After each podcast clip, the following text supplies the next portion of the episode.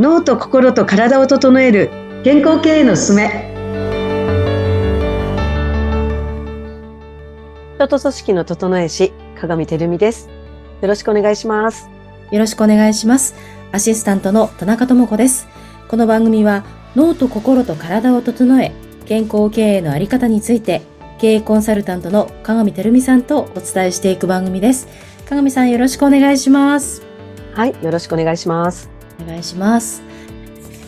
風の時代 どう生きるかっていう、うん。まあ、前回の終わりはねそんな感じで終わっちゃいましたけどはい、はい、まあでも親としてはなんかいろいろやってあげたくなりますけれどもね。なんかいろいろ用意してあのあげたくなりますけどね。うん、うん、あの前あのつい最近あの学生さんの診断をしたんですよ。はい。そう。そしたら、うん、やっぱりあの、すごいこう、メンタルが弱くて、ポテンシャルは高いんですけど、はい。メンタルがもうすんごく弱くて、うん。もうこれ社会に出、出られた時大丈夫かなって、こうすごい心配して。はい。で、承認欲求がやっぱ高いんですよ。すごい、一番高いですよ。でも人のことを気にしすぎ？うんうん。だからなおさら、その、まあね、右脳三次元が、あ右脳二次元がすごく高くて、やっぱ30以上あって。はい。もう本当に、こう、まあ、で、自分の、あの、その真逆のところの左脳三次元ですね。そこがちょっと低くてですね。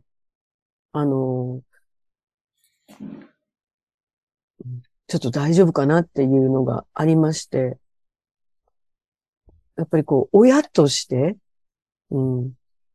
まあちょっと親御さんとの、まあそのお子さんにこう診断結果話す前に、そのちょっと親御さんと話す機会をちょっといただきまして、親御さんと話したんですけど、やっぱりあの、親がね、うん、あの、先に先に先回りして、やっぱり過保護になりすぎることによって、あの、実践力。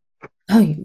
えっ、と、2枚目のですね、ストレス耐性っていうところなんですけど、縦軸のところに。はい。ここが本当に一桁だったんです。うーん。ストレス耐性。ストレス耐性。縦軸のね、メンタルの、その基本的な強さのところを表すとこなんですけど、実践力ですね。自分の。はい。実実践力が一桁だったんですよね。これ高い数値の方がいいんですよね。80代。えっと、7、えっと、70以上ですね。70以上。理想値は。はい。両方とも、えっと、縦軸のところは人間脳もストレス耐性も70以上が理想値です。はい。まあもちろん学生さんなので、こう、今まで、まあ要は教養を積み上げていくっていうところの、まあ、まだまだ若いからそこが足りてなくて、うん、まあそこももちろんその理想値以下だったんですけれども、まあそれはこれから育んでいくだろうとは思うんですけれども、まあただ、ストレス耐性、実践力ですね、行動力っていうのが、一桁っていうのは、これはほとんどおそらく多分過保護な状態。経験を、失敗をする機会を与えてない。今まで生きた中で、その、多分ですね、あの、まあ、幼少期から、あ、ダメダメ、そこ危ないからダメダメとか、うん。もうそういうこう安全地帯しか経験をさせてないっていうか。うん。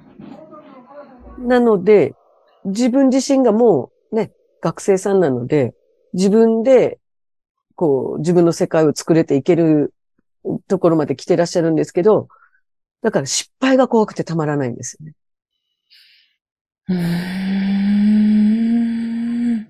で、人からどう見られるかが怖くてたまらない。ああ、はい。なるほど。そうか。し、そっか。なんか、ね。失敗がダメだっていう。ああ。もう、それを、そうそう。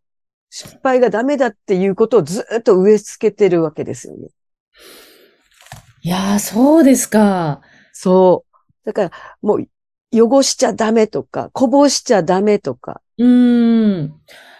ええー、でもなんかそれ、すごい、子供にはちょっと酷ですよね。なんていうか、こう、子供の頃って、危ないことってすごいやってみたいじゃないですか。なんか、うんオルナっていうとこ登ったりとか、うんなん。か、ね、ちょっとこう、それやらないでってことばっかりやりたがる。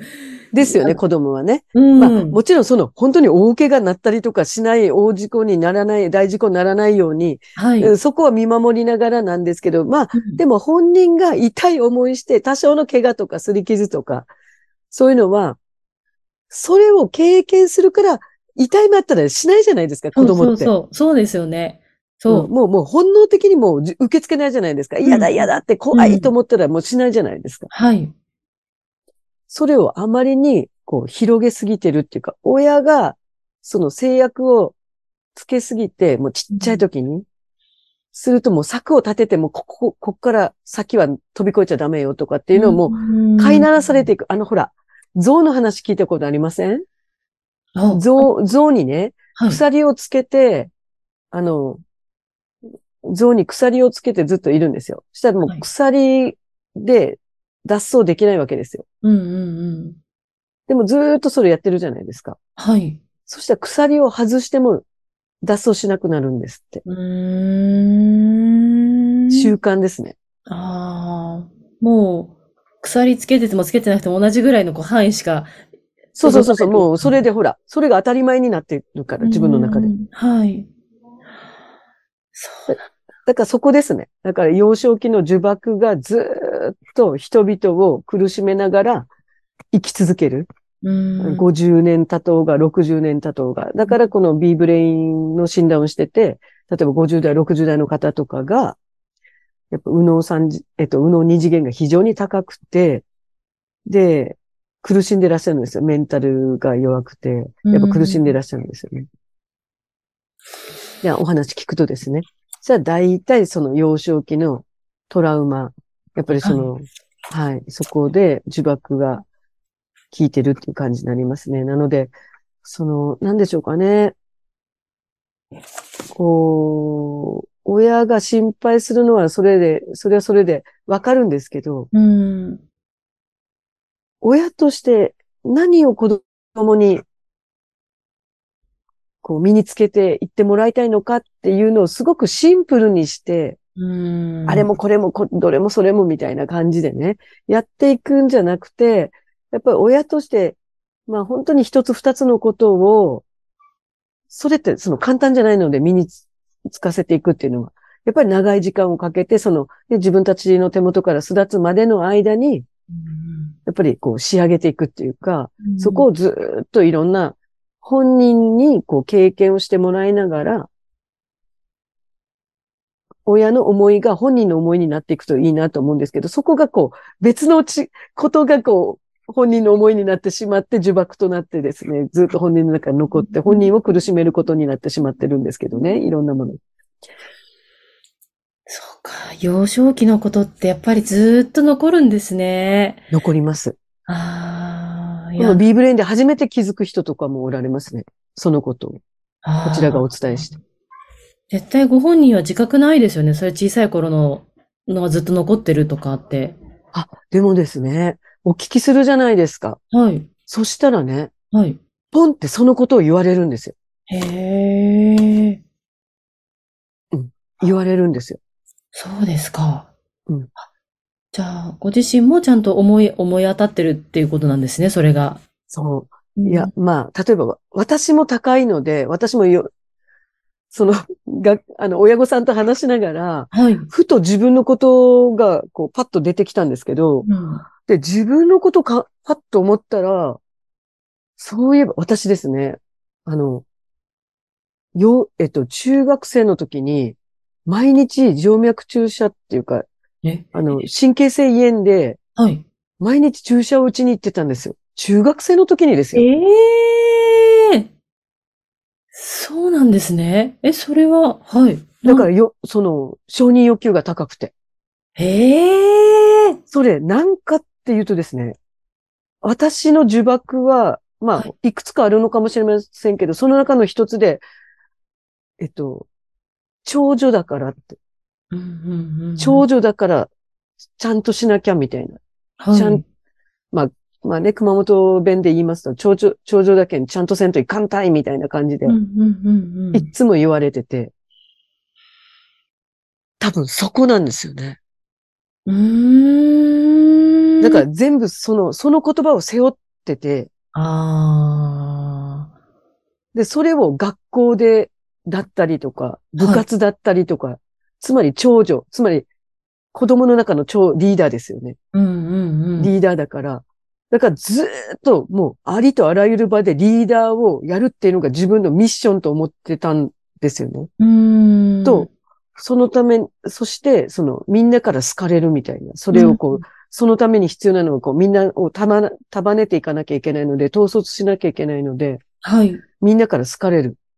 で、その、その時は、幼少期は好かれるために八方美人って、になるっていうことを多分、おそらく自分が選択してたんだろうと思うんですけど、うーん。だから誰にでもいい顔するみたいな。なるほど。でも苦しねた、今考えたら、中学生で神経線炎になって、毎日注射打つってひどいですよね。いやー、びっくりしました、今。いや、だから、いや、私の中で今改めて、今っていうかその親御さんたちと話してて、うんいや、考えてみたらすごいですよねっていや。ーもうすごいストレスですよ、それは。うん。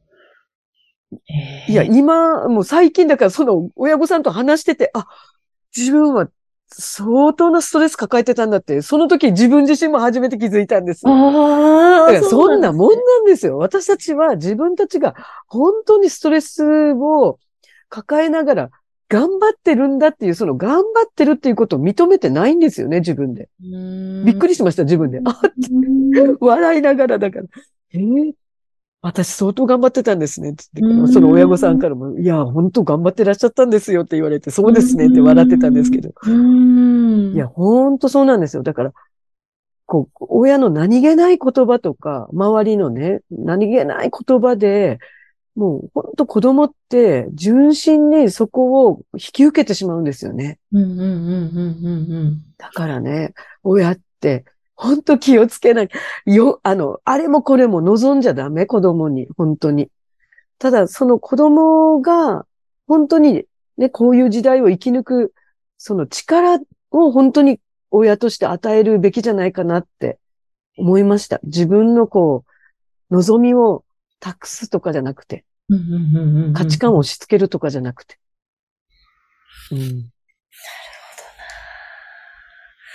いやーなんかね、親だとこれも、これもあれもって子供に期待とか、自分ができなかったこととか、自分が子供の頃習えなかった習い事とか、そう一回ね、させたくなるなとか思うんそうですけど。そうそうそう、なりますよね。なりますよね。うーん。でもそれをね、なんか子供がこう背負って頑張、頑張ってるって思うと、頑張ろうと思うと、なんかね、そうやって今、鏡さんの注射の話聞いてびっくりしました、本当に。いや、私も自分で本当に、その時に初めて気づいたいや、私相当頑張ってたんだっていや、いうのが。本当、いや、すごいですよ。ううんーん、長女だからっていう、そのね、言葉で。そうそう。いや、だって、中学校3年生で、ですよ。うんもう、この、静脈注射の、もうほら、同じね、例えば右なら右ばっかりしたら入らなくなってくるじゃないですか、注射が。うんうんうんだからこう、もう左と右に注射痕があありましたもん。うん。内側に。こうえ、その注射をしてるってことは、ご両親のお父様お母様もももちろん分かってらっしゃるんですよね。いやいや、ほらただ調子悪いから病院通ってるぐらいにしかもうないわけですよ。ああ、そうなんだ。親って、あ、具合悪いから、じゃあ病院行かなきゃ、みたいな。そのくらいな程度ですよ。へえ。だって本人もほら、その自覚がないから、ああ、そっか。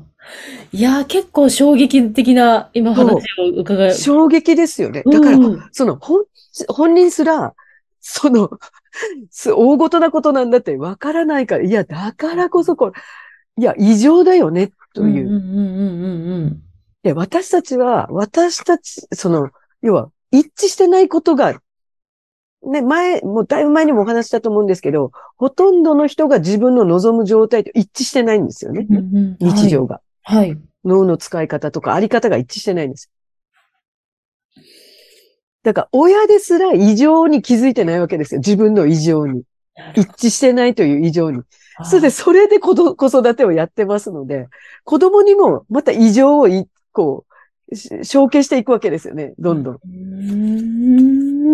んなるほど。いやー、なんかちょっといろいろ 私を聞いてて、自分の娘に何かこう、負担をかけてないかなとか、ちょっとこう、振り返りました、今。うん。ですね。だからこう、真ん中に自分を置いとくっていう、その自分の価値観だけでいろいろ物事を見て、見ることの危険性っていうかな。うんうんうんうんうんすごく思いました。知らないところで人を傷つけたりとか、うん。追い込んでたりとかね。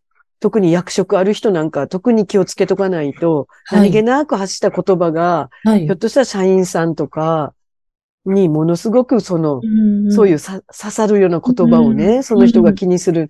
しかも相手がこういうこう、人を気にする人だったら、右脳二次元が高い人だったら、もうその言葉一言でもう気にするわけですよ、ずっと。いやー、わかります。本人は言ったの覚えてないのになんか言われたね、方はずっと気にしてそうそう、そうすね、覚えてたりとかしますから。ね。そう。で、病んだりするわけですようね。ん。なるほど。だから、すごい言葉のは、この発信の仕方もはい言い切ったりとかじゃなくて、うんこう、きちっとこう、その、なんでしょうね。こう、こう、バランスのいい言葉の使い方っていうんですか。はい。その、誰が受け止めても、なんかこう、なんていうかな、こう、あんまりこう、影響のないっていうか。うんうんうんまあ、ただこう、もちろん強く自分の気持ちをこう表現するときも、もちろんあると思いますけど、それそれでもちろんいいと思いますけど、けどやっぱりこう、言葉ってもう、ロハの続き、剣で、うんやっぱりこう、はい。だから、こう、本当にそこ考えていかなきゃいけないなっていう、あ改めて思いましたね。ーあー、大事ですね。どんな言葉を投げか、あの、どんな言葉を投げかけるかとか、どんな言葉をで伝えていくかとか。うん。うん。で、その人が頑張ってることっていうのをなかなかこう、その、か、軽く考えてしまうっていうか、うんうん。はい。そう。だから、自分です、ね、親ですら気づいてね、そのね、その毎日注射打たなきゃいけないぐらいに、その、体にもう、来てた症状が出てるわけですよね。うんうんうんうん。それをやっぱり周りが理解してなかったわけですよね、うちの親す、親ですら。うん。で、やっとこの、50年過ぎて気づくみたいなね。まあ、そう50年というか、まあ10代ですから、まあ、はい。10年、40年過ぎて気づくみたいなね。ほんとね。皮肉なもので。だからやっぱり、こう、早く気づいていくことによって、いろんな環境の改善っていうか、人々にとって良い、こう、世界が作られるんじゃないかなと思うので、ぜひ、まあそういう機会にこのビーブレインをしていただけると、本当幸いですね。うん本当ですね。あの、聞いていただいている、そのね、あの、お子様を育てているお母様にもね、ぜひ、うんあの、やっていただきたいなというふうに、今、思いました。うん。はい。はい。じゃあ、かぐみさん、今回も非常に深い話、どうもありがとうございました。はい、ありがとうございます。